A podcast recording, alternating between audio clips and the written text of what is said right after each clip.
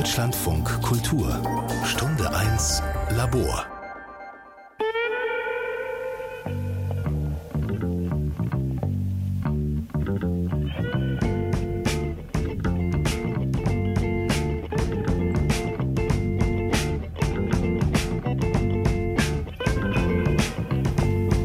Im 80. Stockwerk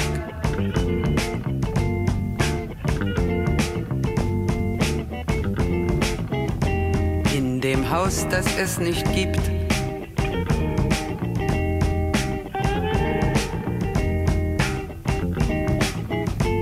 in der Stadt, die es nicht gibt, wird ein Mädchen stehen. Es wird warten auf den Mann. Es wird fragen, wann, endlich wann wird er da sein?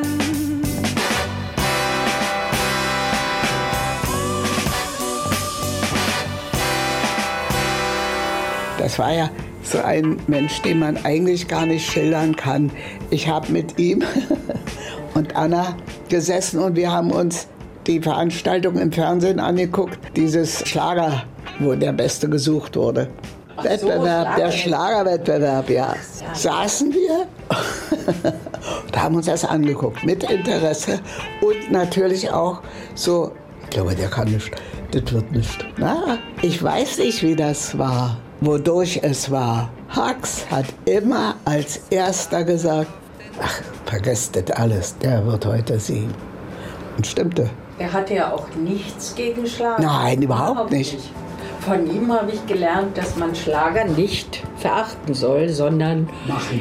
Sehr weise sagt er, in jedem Schlager ist für jede Situation auch ein Stück Wahrheit. Ja.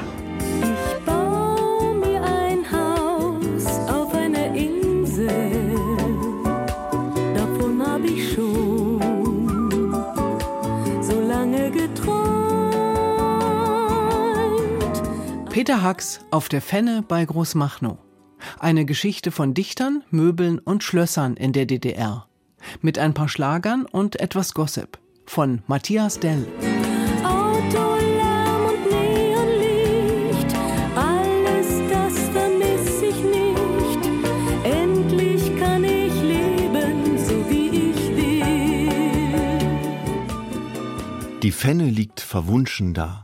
Mit ihren hohen Mauern, dem Turm, dem Garten vor dem Moor und der kleinen Straße, die von der Hauptstraße zu ihr und in die Heide führt. Zu meiner Verwunderung sehe ich einen Pfau hoch oben auf dem Turmbau, in dem unten das Arbeitszimmer und die Privaträume von Hax sind. Noch bevor geöffnet wird, höre ich die lauten und schrillen Pfauenschreie, die eine unglaubliche Lautstärke haben.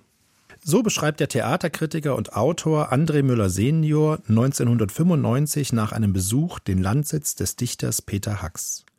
Das Fenne genannte Anwesen liegt eine Autostunde südlich von Berlin, zwischen Mittenwalde und Großmachnow.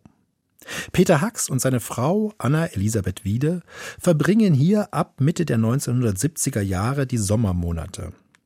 1973 wird der Pachtvertrag unterzeichnet. Damit geht die jahrelange Suche nach einem geeigneten Anwesen zu Ende. Hax steht damals im Zenit seines Ruhms. Er wird auch im Westen als Dramatiker gefeiert, der mit Ein Gespräch im Hause Stein über den abwesenden Herrn von Goethe einen Welterfolg verfasst und außerdem Gedichte, Essays und Kinderbücher. Geboren wird Hax 1928 in Breslau. 1955 siedelt er mit Anna Elisabeth Wiede nach Ostberlin über. Am Goethe-Geburtstag 2003, dem 28. August, stirbt er. Was bleibt, sind die Texte und die Fenne. Ein Landhaus als Ausdruck eines extravaganten Selbstentwurfs als Dandy in der DDR. Errichtet wurde die Fenne aus Trümmern, den Resten einer alten Ziegelei. In der Gegend gibt es ganz viele Ziegeleien, Gründerjahre und Berlin beliefert und so weiter. Und im Wald gibt es auch noch so Schienen. Also ob das hier Verwaltungsgebäude, Lager oder sonst was war, weiß ich nicht. Produktionsgebäude kann ich mir schwer vorstellen. Gut, nach dem Krieg haben Umsiedler hier gewohnt und die Scheune ist irgendwie abgebrannt. habe ich mir erzählen lassen. Und dann stand es lange Zeit leer. Also es war wirklich ein Trümmerberg, eine Ruine. Das ist wahrscheinlich, wie Sie sagen, das wird so ein Wirtschaftshof gewesen sein von der Ziegelei. Mhm. Es ist jedenfalls keine Ziegelkaserne. Die sehen ganz anders aus. Ja. In Zehdenick gibt es die noch viel. Das sind diese ganz langgestreckten Ziegelkasernen, sagt man, zweigeschossig. Und da hatten die alle einfach ihre Wohnstätten. Das sind keine Wohngebäude. Aber toll, was die daraus gemacht haben. Mit ganz viel Fantasie. So ein bisschen so englisches Landhaus. Geplant und gebaut hat die Fenne Joachim Stoff aus Zeuthen. Stoff, geboren 1930, gestorben 2022, wäre eine Geschichte für sich. Ein gelernter Zimmermann, der anfangs als Filmvorführer und Kinoleiter arbeitet und nach einem Studium an der Filmhochschule in Potsdam-Babelsberg als Produktions- und Aufnahmeleiter tätig ist, unter anderem im privilegierten Studio H&S. Hier produzieren Walter Heinowski und Gerhard Scheumann Propagandafilme für die DDR in der Systemkonkurrenz zum Westen. Etwa Der lachende Mann, über einen Kongo Müller genannten Söldner. Ich interessiere mich besonders für den revolutionären Krieg, für den modernen Krieg. Und ich fand eine Möglichkeit, gerade innerhalb der amerikanischen Streitkräfte. Auf diese Einzelheiten, Major Müller, wollen wir noch zurückkommen, die in der Nachkriegszeit liegen. Ja. Zunächst einmal bleibt der Tatbestand, dass Sie als deutscher Staatsbürger unter fremder Fahne Dienst tun. Richtig. Würde es Sie verletzen, wenn man diesen Dienst als einen Söldnerdienst bezeichnen würde? Ah, das möchte ich nicht sagen. Was ist denn schon Söldner? Der Begriff Söldner ist sehr schlecht, finde ich. Joachim Stoff ist gut im Organisieren. Er kann die Lücken füllen, die die Mangelwirtschaft lässt. Stoff hat eine sogenannte Feierabendbrigade an der Hand. Also Bauarbeiter, die nach Dienstschluss und am Wochenende Extraschichten machen für gutes Geld. Und er hat Kontakte zur Baustoffversorgung. Kommt so an Material, wenn irgendwo was übrig ist. So baut Joachim Stoff in der DDR vor allem Swimmingpools für die Menschen aus Film und Fernsehen. Die Fenne für Peter Hacks ist sein tollstes Projekt. Man kann auch heute erkennen, was eigentlich Bestand ist und was ergänzt, und zwar in der Farbe der Ziegel. Ja, ja, das ist klar. Aber was sie wirklich toll gemacht haben, die haben Abbruchziegel genommen und haben die sauber gemacht. Und deswegen, man sieht es aus der Zeit, das sind auch echte alte Ziegel. Aber ich sehe sofort, dass hier dieser ganze Aufbau, der ist neu. Der ist neu. Man sieht auch schon, dass dieser Verbindungsbau neu ist. Vielleicht ist in der Mitte was Altes. Richtig, der Giebel hier ist neu gemacht. Also da kriegt man schnell einen Blick drauf. Wenn man auf dem ummauerten Hof der Fenne steht. Wenn's draußen grün wird, fällt mir nur noch Liebe ein. Es kommt über mich und bricht mir das Herz. Mag Sonne scheinen oder mag es trübe sein. Ein Gefühl so zwischen Freude und Schmerz. Im wunderschönen Monat Mai, als alle Kosten sparen, da ist nicht nur in eines Herz.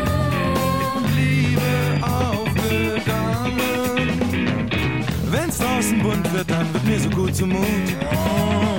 Und auch jeder Blume, jedem Getier. Dann steigt der Saft in Bäume und auch uns ins Blut.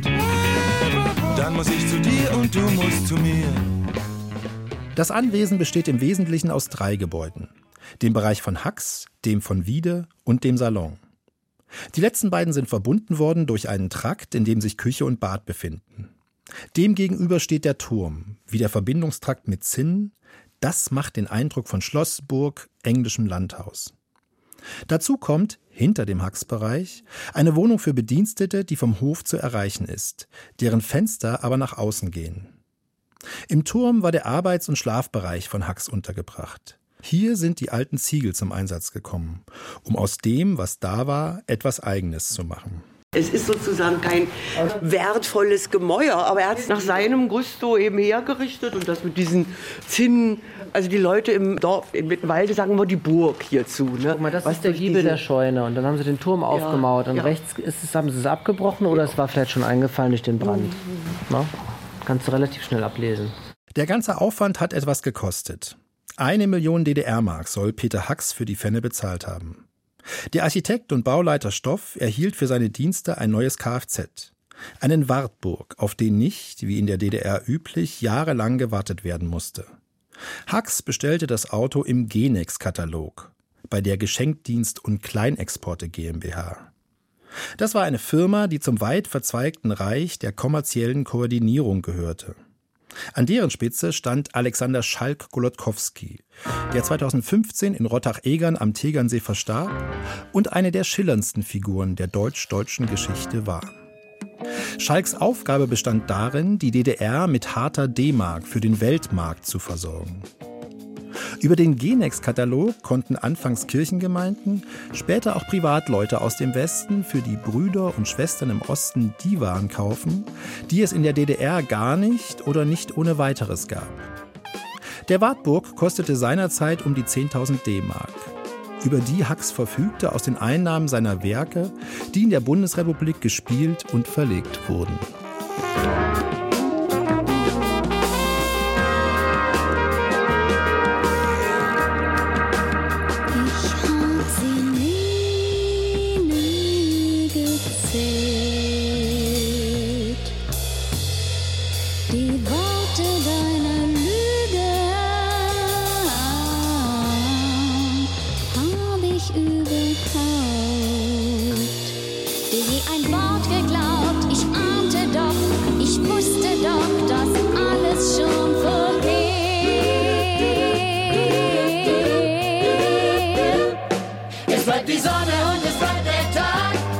Scheint die Welt auch hin und wieder grau und trüb zu sein. Grau und trüb zu sein. Es bleibt die Sonne und es bleibt der Tag. Und wer die Liebe sucht, der bleibt am Ende nicht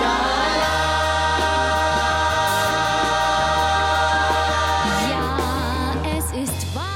Die Eheleute Hacks waren also reich. So reich, wie es die meisten Leute in der DDR nicht waren. Das bewirkte im Westen eine eigentümliche Faszination, die sich medial bis heute hält. Weil Leute wie Haxens in der DDR einerseits so lebten, wie es im Westen nicht nur fürs erfolgreiche Kulturbürgertum üblich war. Das macht die staunende Empörung der Texte anschlussfähig für ein finanziell selbstpotentes Publikum, dem die Lebenswelt der Werktätigen in der DDR weit schwerer zu vermitteln gewesen wäre. Und weil sich andererseits vor allem ein gewisser Luxus vor dem Einheitsgrau der DDR umso strahlender ausnahm. Exemplarisch kann man das am Magazin Playboy sehen, dessen hedonistischer Claim einmal lautete: Alles, was Männern Spaß macht. In der Juli-Ausgabe des deutschen Playboys von 1981 erscheint ein Text über die Reichen in der DDR unter dem Titel Genosse Millionär. Der normale DDR-Bürger muss sich für Bananen die Hacken ablaufen.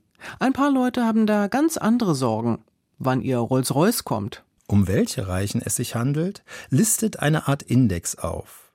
Die einzelnen Anekdoten sind anonymisiert. Peter Hacks und Anna-Elisabeth Wiede sind dennoch zu erkennen. Da sucht ein Ehepaar, Anfang 50, per Inserat in einer Provinzzeitung im Raum Erfurt-Suhl Personal für sein ländliches Anwesen.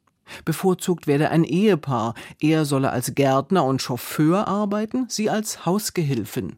Es bewerben sich 42 Ehepaare. Der ländliche Wohnsitz, von dem die Rede war, ist typisch für die kleine Schicht der heimischen Superreichen in der DDR. Insgesamt nicht mehr als 300 Personen. So sieht das Anwesen aus. Auf 15.000 Quadratmeter Grund, umgeben von einer 3 Meter hohen Ziegelmauer mit Zinnen, liegen 4 einstöckige Gebäude, die rund 120 Jahre alt sind. Im Park ein Teich, alte Bäume, Rosen, der Rasen englisch gepflegt.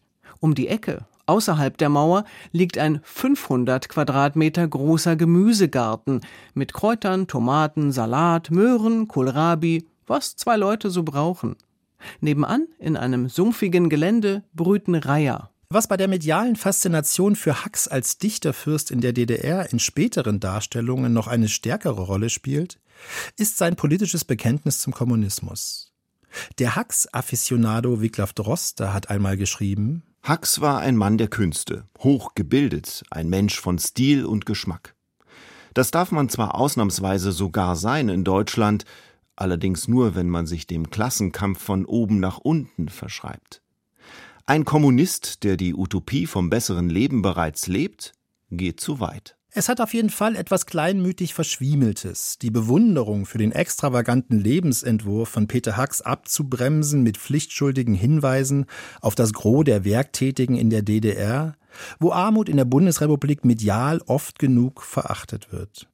Und es heißt auch, die Idee des Kommunismus falsch zu verstehen, wie Hacks in einem Text von 1988 schreibt. Die kommunistische Gleichheit darf nicht von oben her, sie kann nur von unten her eintreten.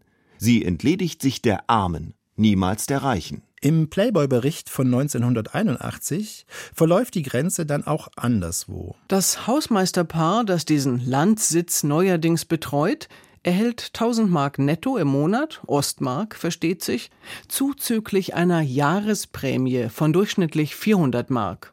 In regelmäßigen Abständen bekommen die beiden noch Geschenkpakete mit Jakobskaffee und Pall Mall. Bis auf Kaffee und Zigaretten gleicht die Bezahlung dem Lohn eines Facharbeiters in der DDR. Und der muss dafür viel mehr malochen. Als das Flussbett eingetrocknet, suchten Kinder nach dem Ufer, suchten in den flachen Tiefen nach den Fischen, die inzwischen über alle Berge waren.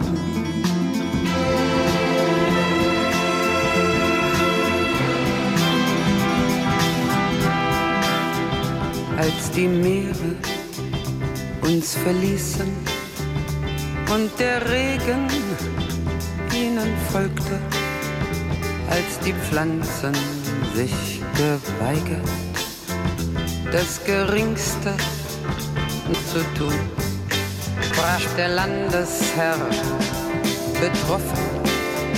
Jetzt ist wirklich Polen offen. Wir sind Herren dieser Welt. Ein letzter Griff zum Playboy. Denn der Text über den Reichtum der Eheleute Hacks beschreibt die Fenne auch von innen.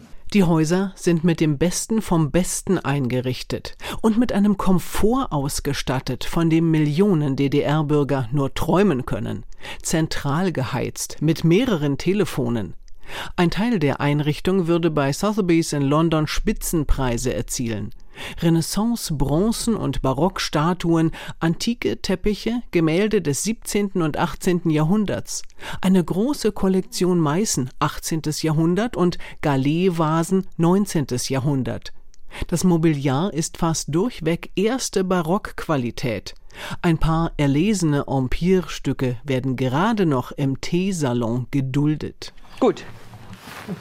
Der Trakt von Peter Hacks. Das ist ein Arbeitszimmer. Also das hier war ein Schreibtisch. Auf diesem entsetzlichen Schreibtischstuhl saß er immer. Ist klar, Hacks hat ja Antiquitäten gesammelt. Also es gab eine Zeit, in der er wirklich gesammelt hat und was weiß ich, mit Manne Krug übers Land gezogen ist und so weiter. Aber das lag ja nur lang zurück. Und nein, also er hat jetzt nicht in eine Stilrichtung gesammelt, sondern was ihm gefiel, hat er genommen.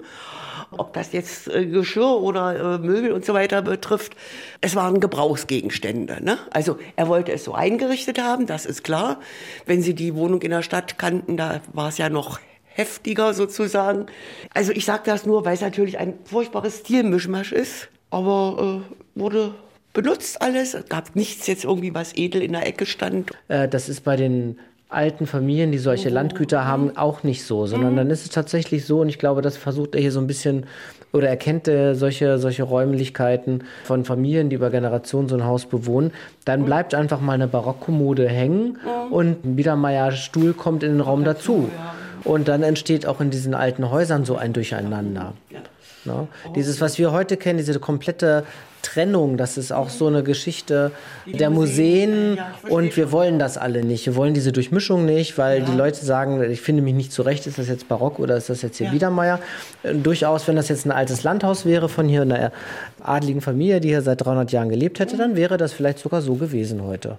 Meine Erklärung ist die andere, aber natürlich ist es auch, er hat interessanter Aspekt. Er hat natürlich auch mitgenommen, was er gekriegt hat, und was er gefunden hat und was natürlich eine hohe Qualität ist in seinem Auge. Und dann ist er ja nun auch begrenzt räumlich, dann hat er halt das alles zusammengestellt. Und was ich jetzt gesehen habe an Bildern von Hacks, das war ja doch eher ornamental und auf Prunk ausgerichtet. Das ist, glaube ich, mehr so seine Attitüde des Fürstentums. Und dass da viel Geschmacklosigkeit doch partiell dabei ist. Das ist mir aber schon öfter aufgefallen, dass Künstler des Wortes nicht unbedingt auch im visuellen Bereich gleichermaßen bewandert sind. Ja. Also da scheint es mehr auch um Kostbarkeit und Repräsentation gegangen zu sein. Als ich zu Hacks damals kam, mein Gott, da war ich 18, da hatte mich der Guy de Chambure mitgenommen. Und also Guy de Chambure war ein ganz verrückter Franzose, der also war ein Rothschild, zumindest ein Verwandter, ein herrlicher Angeber, ein Freund auch von Hacks. Und der hat so am Berliner Ensemble irgendwie so getan, als würde er Regie führen oder irgend sowas. Ja? Also ob er das eigentlich gemacht hat, weiß ich gar nicht. Oder weiß der Teufel, was er da assistiert hat. Also auf jeden Fall hatte er also einen sagenhaften Sportwagen und hat angegeben wie eine Tüte Mücken. Ja? Und der wohnte in der DDR mit der Gloger zusammen, hatte aber alle Möglichkeiten, die Welt zu bereisen. Ne? Und war einfach ein Franzose in Berlin, ne? Mein Gott, ich war so wahnsinnig jung, ja. Und für mich war das alles irgendwie Theaterbühne, ja. Und das war mein 18. Geburtstag. Und das war sehr witzig, weil an dem Tag hatte ich auch Abi gemacht. Und dann kam ich in die Wohnung von Hacks, ja.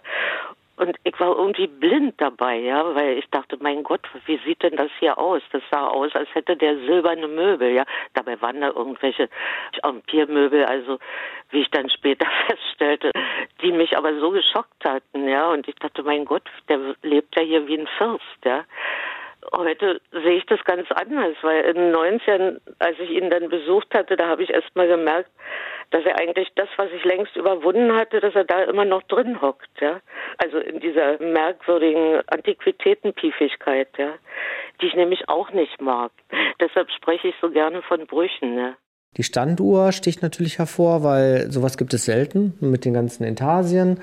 Müsste man mal reingucken, ob es eine deutsche ist oder wo die herkommt. Aber wahrscheinlich ist die damals gelaufen, nehme ich an. Also hier kann man jetzt sehr schön sehen, dass das so ein Rokoko-Barock-Möbel ist. Wir haben hier oben auch so eine Muschel, ne, in der Spitze von der Standuhr.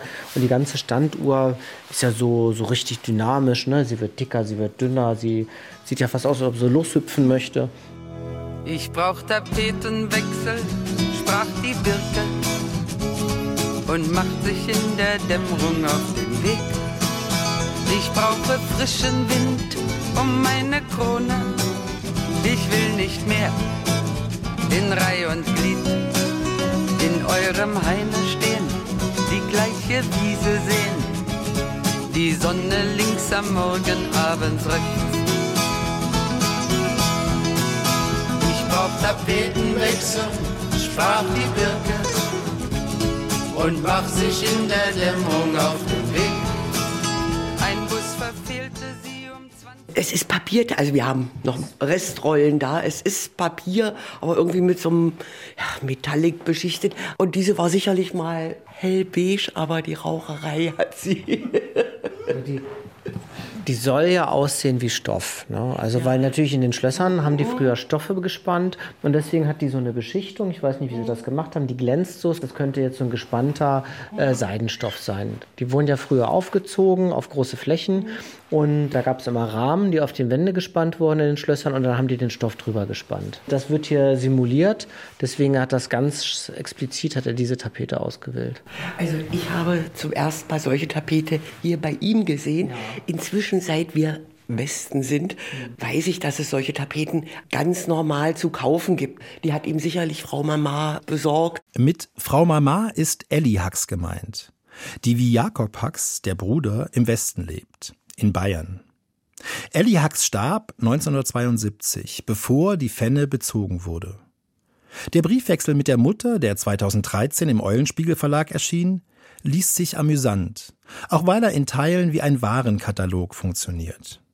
Ein Beispiel aus dem September 1962, kurz bevor Hacks und Wiede in ihre legendäre, vor allem legendär große Wohnung in der Schönhauser Allee 129 in Berlin-Prenzlauer Berg ziehen. Liebe Mama, Hier ist ein Brief für zwei Briefe und ein Paket, das ist ein schlechter Tausch. Aber die Gründe für mein Nichtschreiben sind angenehmer Natur. Neben meiner Arbeit und diesen verdammten Proben habe ich jetzt den abendfüllenden Nebenberuf eines Wohnungseinrichters. Das fällt starke Männer. Du musst nicht denken, dass unsere neue Wohnung schon leer für uns dastände, aber je vorer man solche Dinge bereitet, desto besser. Wir besorgen also schon Möbel, Auslegeteppiche, Gardinen, Stors und Tapeten und wir beginnen schon damit, Handwerker anzuquasseln. Mit den Möbeln läuft alles glänzend. Wir sind schon nahezu komplett und was wir nicht haben, ist absehbar und in Aussicht. Überhaupt sind alle diese Mühen seit dem Mauerbau viel kleiner geworden. Das Geld ist rarer und die Handwerkerschufte gehen nicht mehr nach West-Berlin. Wir haben uns vieles schlimmer vorgestellt, als es ist. Trotzdem bleibt es eine Strapaze und ich muss auch weiterhin um Nachsicht wegen lückenhaften Korrespondierens bitten. Dafür sieht es mit unserem Umzugs- und also deinem Besuchstermin nicht ungünstig aus. Bestimmt sind wir dieses Jahr schon drin. Wird es nichts im November, so doch bestimmt im Januar mit deinem Herkommen. Und du wirst im Komfort leben, wie der Schah von Persien und ohne Erdbeben. Danke für das Paketchen mit Tees, Rottenhöfer-Bonbons, aber die beobsteten schmecken uns besser, Mandeloliven, sehr gut, und den hervorragend besorgten Büchern. Darf ich Neues bestellen? Nämlich 2 Kochbücher, Grete Wilinski, das Buch der feinen Küche und kulinarische Weltreise, Kochbuchverlag Marie Hahn. Ein großer Schwamm, kurze Socken für mich, Elastik Perlon, ungemustert, in hellgrauem Beige und Eierschale, je 2 Paar. Und, möglichst schleunig, Prospekte für Kühlschränke ab 160 Liter, vollautomatische Waschmaschinen, Fernsehtruhen mit Radio- und Plattenspieler und Magnetophone. Bist du so lieb, ein paar Geschäfte abzuklappern und denen alles Papierne aus der Nase zu ziehen? Uns geht's gut, wenn man das Wetter abrechnet, das für unsere Beschaffenheit natürlich ruinös ist. Tiefdruck macht uns müd und wir hatten den ganzen Sommer lang keinen Hochdruck. Schöne Grüße von der Anna und vergiss nicht, emsig Tantiemen zu ziehen. Peter. Zurück auf die Fenne, ins Arbeitszimmer von Hax. Das hier ist das größte Zimmer, dann gibt es den Salon, na gut, der hat eine angenehme Größe und das Wohnzimmer von Frau Hax auch eine angenehme Größe. Der Rest sind kleinere Zimmer und gar nicht so viele. Ich finde, er hat ja das Niveau angehoben, aber meiner Meinung nach ist der Raum zu niedrig, auch für die Möbel. Hier fehlt eigentlich ein Meter. Es ist sehr gedrungen, die Atmosphäre, es drückt so und dieser Danziger Schrank, der haut mit der Krone fast an die Decke. Wenn wir uns jetzt mal vorstellen, wir gehen mal in die Knie, der Raum hätte diese Höhe, dann wäre das besser. Aber er hat das ja extra so gemacht. Nicht ein Raum, der irgendwie lebendig und fröhlich und ich bin dem Leben offen zugewandt, das sehe ich nicht so. Und das ist das Merkwürdige bei Peter Hax. Die Texte wirken so leichtfüßig und hell, amüsant und heiter, selbst dann, wenn sie giftig sind und Böses wollen. Aber das Arbeitszimmer ist dunkel, schwer und voll. Mit Lust am Ornament und keiner Scheu vor Kitsch. Sieht eher aus wie der Bunker eines geschwätzigen Grieskrams, und eben nicht wie der Arbeitsplatz eines Mannes, dessen Stil von federnder, eleganter Ökonomie ist.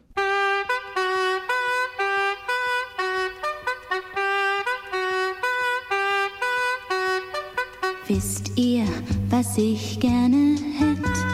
So ein rosarotes Himmelbett, wo man, wenn man darin liegt und sich in die Kissen schmiegt, an schöne Dinge denken kann oder auch einmal dann Träume irgendwann träumen kann. Oder wenn's gefällt, mit sich selbst unterhält, sich die Frage stellt, bist du glücklich? Im Schlafzimmer nebenan stimmen die Größenverhältnisse übrigens. Der Raum ist eher vertikal, ne? Das ist das, was ich vorhin meinte, dass der andere Raum so gedrungen flach ist, ne? Und hier haben wir jetzt auf einmal so eine richtige Höhe. Denn so wäre es viel besser von den Proportionen. Der Grund für das höher gelegte Arbeitszimmer liegt vor den bodentiefen Fenstern. Ein französischer Garten, in den eine Treppe führen sollte. Also hier waren ursprünglich 3 Türen raus.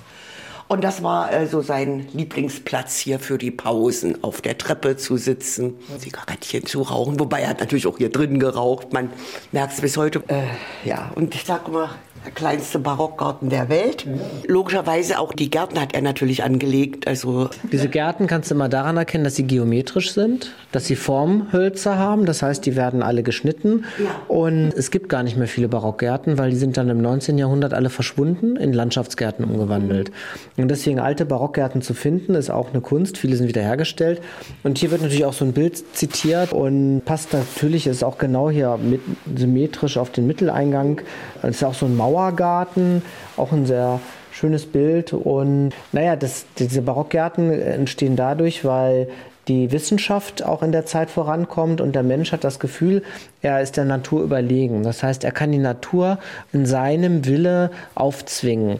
Und demnach kann auch so ein Busch nicht wachsen, wie er möchte, wie es für ihn gut wäre, sondern er hat sich dem Gestaltungswillen unterzuordnen. Dann wird der Garten und die Natur wird zu einem Ornament. Das ist auch eine Vermischung von Innenraum und Außenraum. Wir sehen, das ist fast schon wie so ein Teppich, wie so ein Muster. Das heißt, auch der Garten ist irgendwie ein Raum zum Aufhalten und zum Wandeln. Für den Rest des Anwesens bleibt der Schnelldurchlauf. Der Hof. Dieser Sommersitz hier, ne? Das ist einfach ein schönes Plätzchen hier.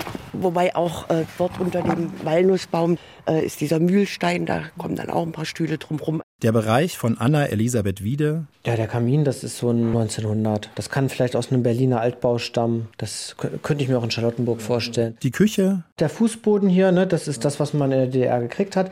Schöne Keramik, ich finde die gut, aber das ist jetzt natürlich nicht alt, aber es passt. Das Bad. Das ist wie so ein Badehaus. Also es ist fast so ein bisschen orientalisch, finde ich, mit dem Teppich, mit so einem Korbstuhl.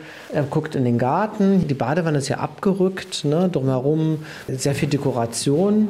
Großer Schrank. Das ist ein Raum, in dem man sich viel aufhält. Das heißt, es ist jemand, der geht nicht einfach nur mal ins Bad und geht wieder raus, sondern das hat auch was mit Wellness zu tun, würde man heute sagen. Der Salon. Also hier haben wir jetzt natürlich mal doch ein ziemlich stilistisch sauberes Zimmer. Das sind fast alles Biedermeier-Möbel, ne?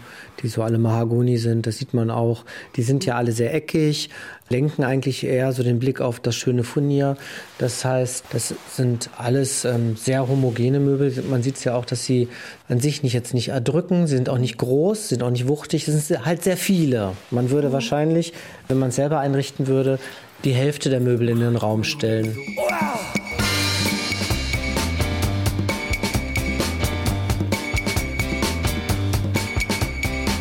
Du kanntest einsame Stunden und deine Welt war so leer. Doch diese einsamen Stunden, die gibt es heute nicht mehr.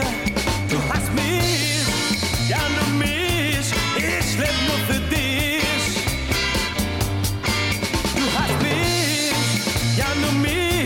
Ich lebe nur für dich. Was bei der Fenne insgesamt auffällt, dass sie sich nach außen abdichtet.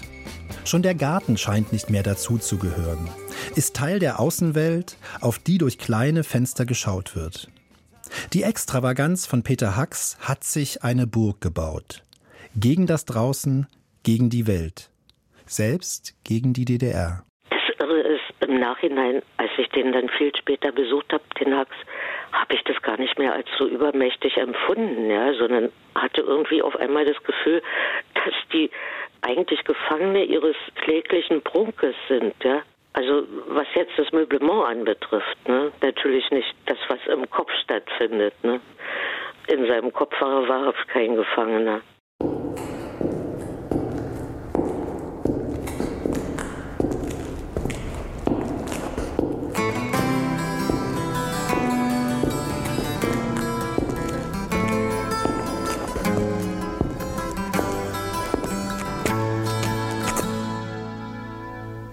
Hat man von dem Mann gehört, der zu seiner Frau gesagt hat, Schatz, ich geh mal eben Zigaretten ziehen, und der dann wegblieb für immer. Ich hab es wahr gemacht, ich bin der Mann, und die fragen alle, Mensch, warum bloß, warum? Um die weite Welt zu sehen. Die Welt ist schön.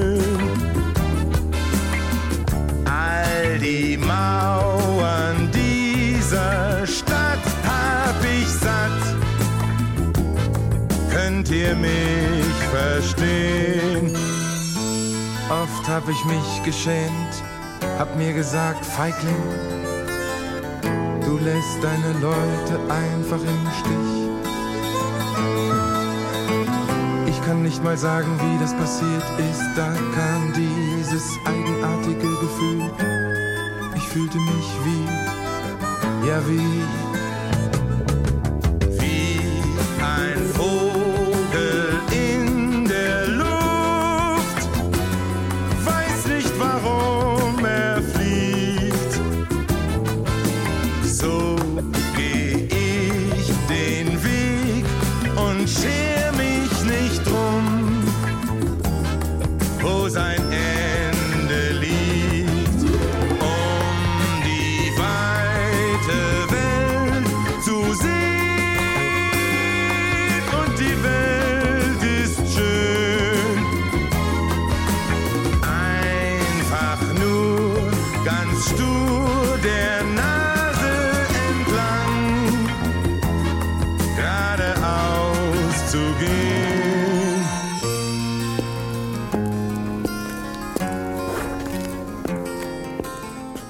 Wenn man sich fragt, woher die Liebe zu den alten Möbeln und Vasen, Tassen und Tellern kommt, dann hat das mehrere Gründe. Das kam ja aus ganz unterschiedlichen Ecken und aus unterschiedlichen Bedürfnissen heraus.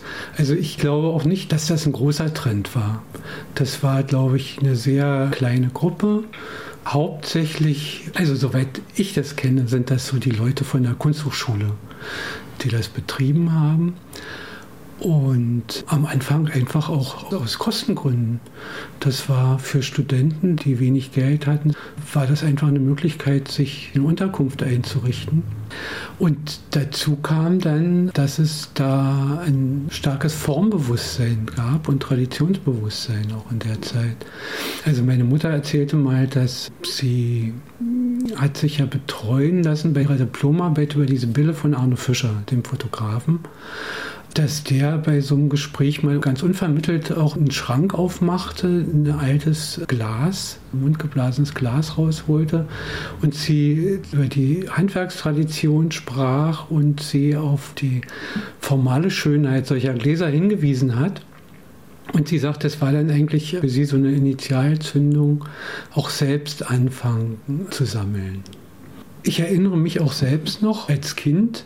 Also zum einen gab es in Weißensee so einen Gebrauchtwarenhandel, der hatte nur einmal in der Woche nachmittags auf. Und da ging meine Mutter dann auch hin und suchte Gläser, aber auch andere Sachen, Schmuck, auch Möbel kamen daher. Das war in der Biseestraße und ebenfalls in Weißensee erinnere ich mich noch an so eine Szenerie, wie ich als 6-Jähriger oder 7-Jähriger mit meiner Mutter auf einer Müllkippe stand. Und das gab ja so oft so illegale Müllabladeplätze und haben da mit dem Stock rumgewühlt und haben alte Biedermeiergläser daraus geholt. Und das ist sozusagen auch das Einzige, was ich in der Familie gehalten hatte. Also ich habe von alten Möbeln oder sowas, passte jetzt in unsere Wohnung gar nicht mehr rein. Aber so diese ganzen schönen alten Gläser oder so, das ist das, was ich bei uns erhalten hat davon. Also meine Mutter sagte auch, dass wenn sie in eine fremde Stadt gekommen ist oder so, dann ist sie auch immer in die Gebrauchtwarenhäuser und hat so nach Trophäen geguckt. Aber das eine entwickelte sich aus dem anderen. Und es war ja auch durchaus reflektiert. Mein leiblicher Vater, Axel Bertram, hat ja in den 60er Jahren diese Bille gestaltet, bei der meine Mutter Moderedakteurin war und hat dafür auch Feuilletons geschrieben. Und da gab es dann so 1966, 67 eine ganze Serie über Formgestaltung und mit dem Rückbezug aufs alte Handwerk und auf Handwerkstradition. Da gab es dann einen Artikel über Besteck, über Gläser, über Stühle, über Schränke. Und es ging vor allen Dingen ihm darum, Impulse zu geben in die Einrichtung, also für die Leser, für die Gestaltung eines kulturvollen Alltagslebens und in die andere Richtung, Richtung Industrie, auf positive Handwerkstraditionen. Denn die Industriegüter zu der Zeit waren halt, gewöhnungsbedürftig zum Teil. Also es wird ja jetzt viel so auch an Errungenschaften der Ostmoderne gefeiert und gezeigt, aber das war natürlich auch ein relativ schmaler Bereich der Produktion. Wir waren Anfang der 60er Jahre, sowohl der Haushalt meines Vaters als auch der meiner Mutter, waren so mit Hellraummöbeln ausgestattet, die sich auch lange gehalten haben. Aber das war ja auch schon was relativ Edles. Erst als wir dann umgezogen sind in eine neue, größere Wohnung, hat sich meine Mutter dann aber den Traum erfüllt und hat ein ganzes Zimmer nur mit Biedermeiermöbeln ausgestattet. Also das waren vorne zwei große Zimmer und ein Zimmer war komplett mit Biedermeiermöbeln ausgestattet und das daneben, das war das Zimmer von Roger Milis, also das Wohnzimmer, das war ganz modern im Bauhaus Ikea-Stil ausgerichtet und mit einer Flügeltür verbunden ging man zwischen diesen beiden Räumen hin und her. Eigentlich eine ganz ulkige Konstellation. Auf jeden Fall ging es darum, sich abzuheben von der Masse der Einrichtungen. Eine Distinktion steckte vor allem im Formbewusstsein und der Abgrenzung von qualitativ minderwertigen Produkten und von Kitsch. Die Möbel zu besorgen war Teil des Spaßes. Es gab ein paar Geschäfte. Ich kann mich noch an eine Situation erinnern, wo wir beide dabei waren, in der Frankfurter Allee, in dem Eckladen. Die hatten auch Möbel zum Teil ausgestellt und hatten da Schmuck. In dem mit Glas abgedeckt. Da waren wir beide drin und plötzlich öffnete sich die Tür und da kamen die beiden rein. Das war Krug. Krug mit einem anderen, einem Kollegen. Jurek Becker war das damals? Jurek Becker war es. Ja, Jurek Becker. Und wir haben unseres gemacht. Wir wollten nämlich eigentlich nur für einen Geburtstag mal sehen, ob die eine schöne Tasse haben mit unter und für einen Kuchen. Und standen da mal rum und kamen ins Quatschen, wir beide. Da haben wir die machen lassen und dann haben die bezahlt, bar bezahlt. Und das war zu einer Zeit, wo Leute, die Geld hatten, möglichst viel umgetauscht haben. Und die haben, indem sie also ganz viel da bezahlten, es sozusagen, was sie wiederkriegten, war dann Bestgeld. Ich hatte das in dem Moment nicht verstanden, dass sie über den Kauf das umgetauscht haben. Dann gab es aber noch einen Biedermeier-Kleiderschrank in dem Zimmer auf der anderen Wand. Den hat meine Mutter auch in diesem Gebrauchtwarenhaus in Weißensee entdeckt und hat den da zum Holzpreis, also 5 Ostmark dafür bezahlt. Also sollte ursprünglich 10 kosten, hat sie runtergehandelt, weil er keine Beine hatte. Ja. Naja, später war es dann natürlich der Antiquitätenladen in der Samariterstraße. Also als wir genügend Knete hatten. Ne? Irgendwann Auktionen und Fahrten übers Land. Das war so eine Möglichkeit. Dann kannte ich auch noch jemanden, der irgendwie an der Ostsee saß und also auch immer irgendwelche Böden beschnüffelte und hier dann ankam und mir irgendwelche Sachen brachte. Und vorher da war das im Grunde genommen meistens auch eine Art Tausch, ja, also dass wir dann getauscht haben, entweder zugezahlt oder hin und her und so. Und dann gab es noch Schauspieler, die natürlich heftig darauf spezialisiert waren und regelrecht süchtig waren nach alten Möbeln.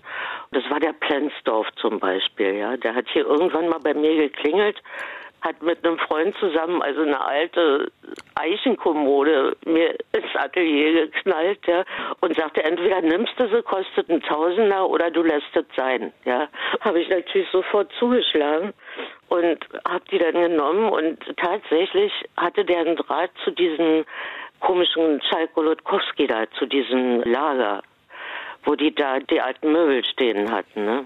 Wo also mitunter also gewisse Leute da auch ein bisschen räubern konnten, ne? Und ich könnte mir vorstellen, dass da so einige von denen also die Gunst hatten, dort sich was zu besorgen, ne? 1973, als Hax die Fenne pachtet, wird die Kunst- und Antiquitäten GmbH gegründet. Noch so ein Betrieb, mit dem Schalk-Golodkowski Devisen ins Land holen will. Die DDR verscherbelt wertvolles Kulturgut ins westliche Ausland und konkurriert dadurch mit den eigenen Menschen. Denn jetzt fahren auch Schalks Leute übers Land, um Bauern alte Möbel abzuquatschen. Die Kunst- und Antiquitäten GmbH verdirbt die Preise. Und in deren Lager in Mühlenbeck kann nur mit Westgeld eingekauft werden. Also so hat sich das abgespielt. Also recht kurios. Hax war nicht der einzige Sammler. Die Suche nach Antiquitäten war etwas, das ihn etwa mit dem Schauspieler Manfred Krug verband.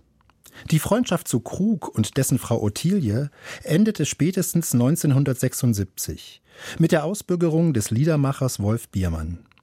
Krug gehörte zu den Kulturschaffenden, die dagegen öffentlich die Stimme erhoben. Hax begrüßte die Entscheidung. 1977 ging Krug in den Westen.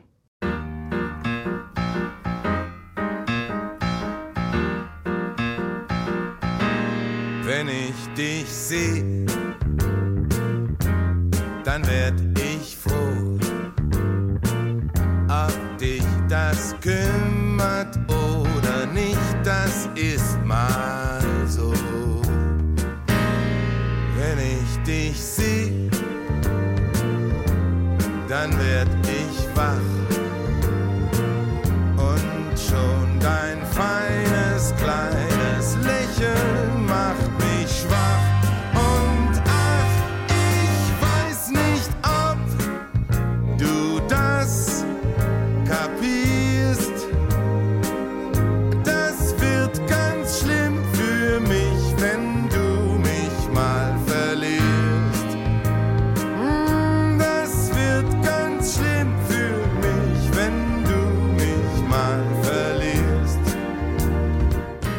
Das erste und einzige Mal wieder gesehen haben sich Hax und Krug 20 Jahre später.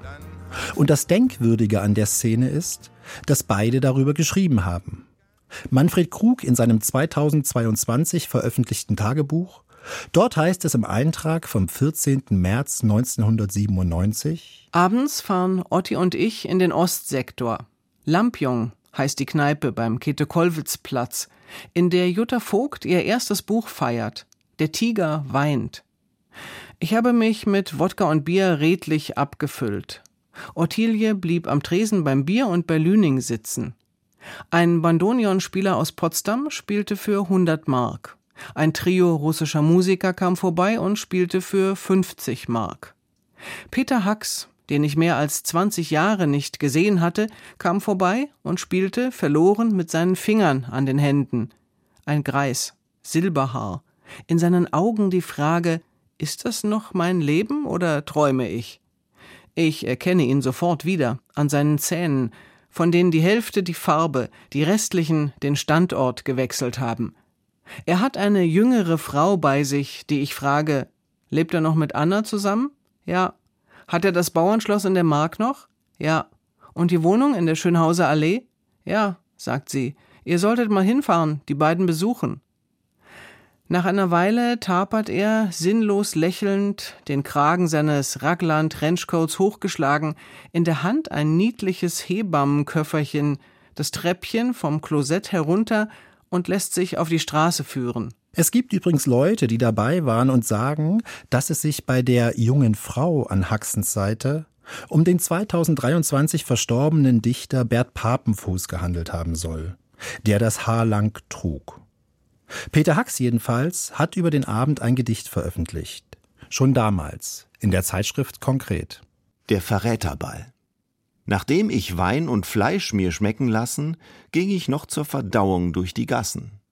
Nahe dem Kollwitzplatz, ich ging nicht lange, war eben ein Verräterball im Gange. Prenzlauer Berg, bestaunter Ort der Wunder, schlecht für Vernunft, doch gut für jeden Plunder. Akkordeonbässe füllten das Gedränge, ein Gammler schluchzte russische Gesänge. Die Bar mit Plastikblumen überwachsen, Berliner Wodka ran und Sekt aus Sachsen. Ein alter Freund, ein Mann mit einer Platte, der einst mein Vaterland verlassen hatte, hing über seinem Tisch, den Kragen offen und zog mich an sich, greisenhaft besoffen. Am Tresen traf ich lauter Jugendlieben, teils stark beschädigt, teils noch hübsch geblieben. Verräterinnen alle, reich und ältlich, küssten sie mich und wirkten erhältlich. Ich machte, dass ich fortkam, die Verräter jauchzten mir nach: Bleib unser, lieber Peter.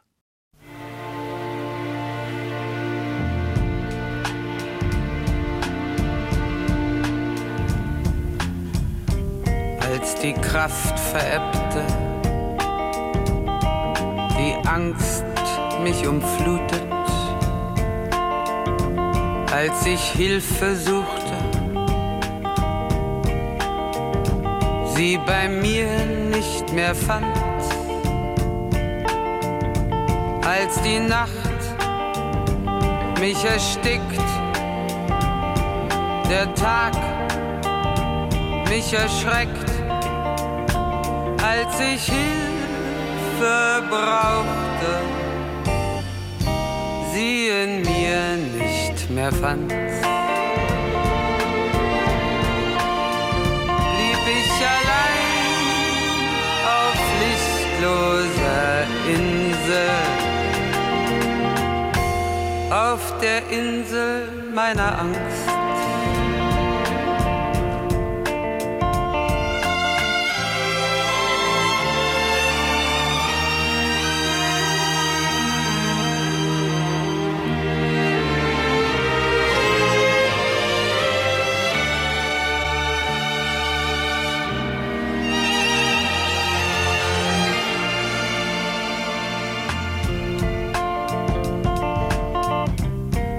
Die Angst mich verlassen, die Kräfte mich suchten, als ich wieder hoffte, auf den Tag, auf das Jahr, war ich nicht mehr allein. Die Insel ward Festland, und sie kamen alle, ob Frau oder Mann. Und sie boten alle ihre Hilfe mir an.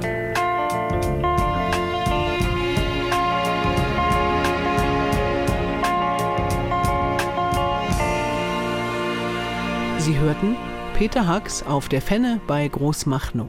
Eine Geschichte von Dichtern, Möbeln und Schlössern in der DDR. Mit ein paar Schlagern und etwas Gossip. Von Matthias Dell. Mit Gisela und Kirsten Steineckert, Wilko Hoffmann, Matthias Bertram und Ruth Mosner. Es sprachen Birgit Paul, Heino Rindler und der Autor. Technik Frank Klein und Julian Kretschel. Redaktion Thorsten Janschek. Regie der Autor. Deutschlandfunk Kultur 2023.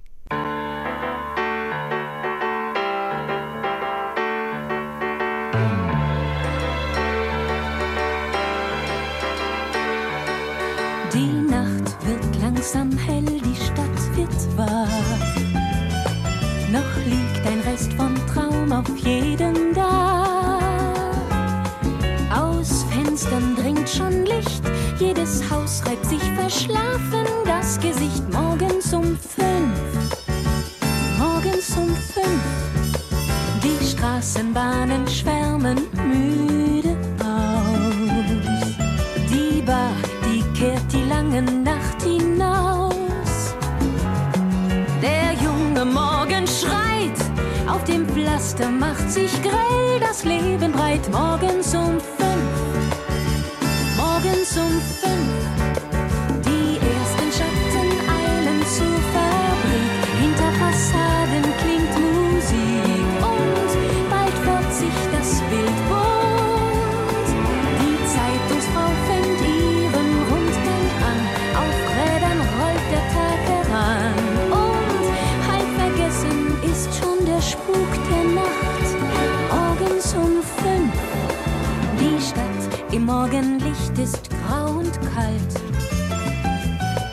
Die Falten im Gesicht machen sie alt.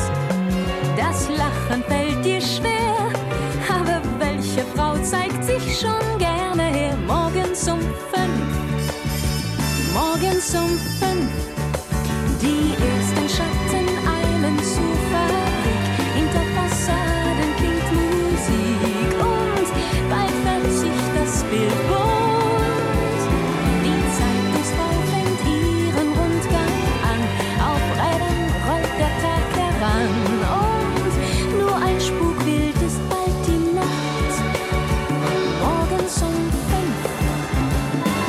Some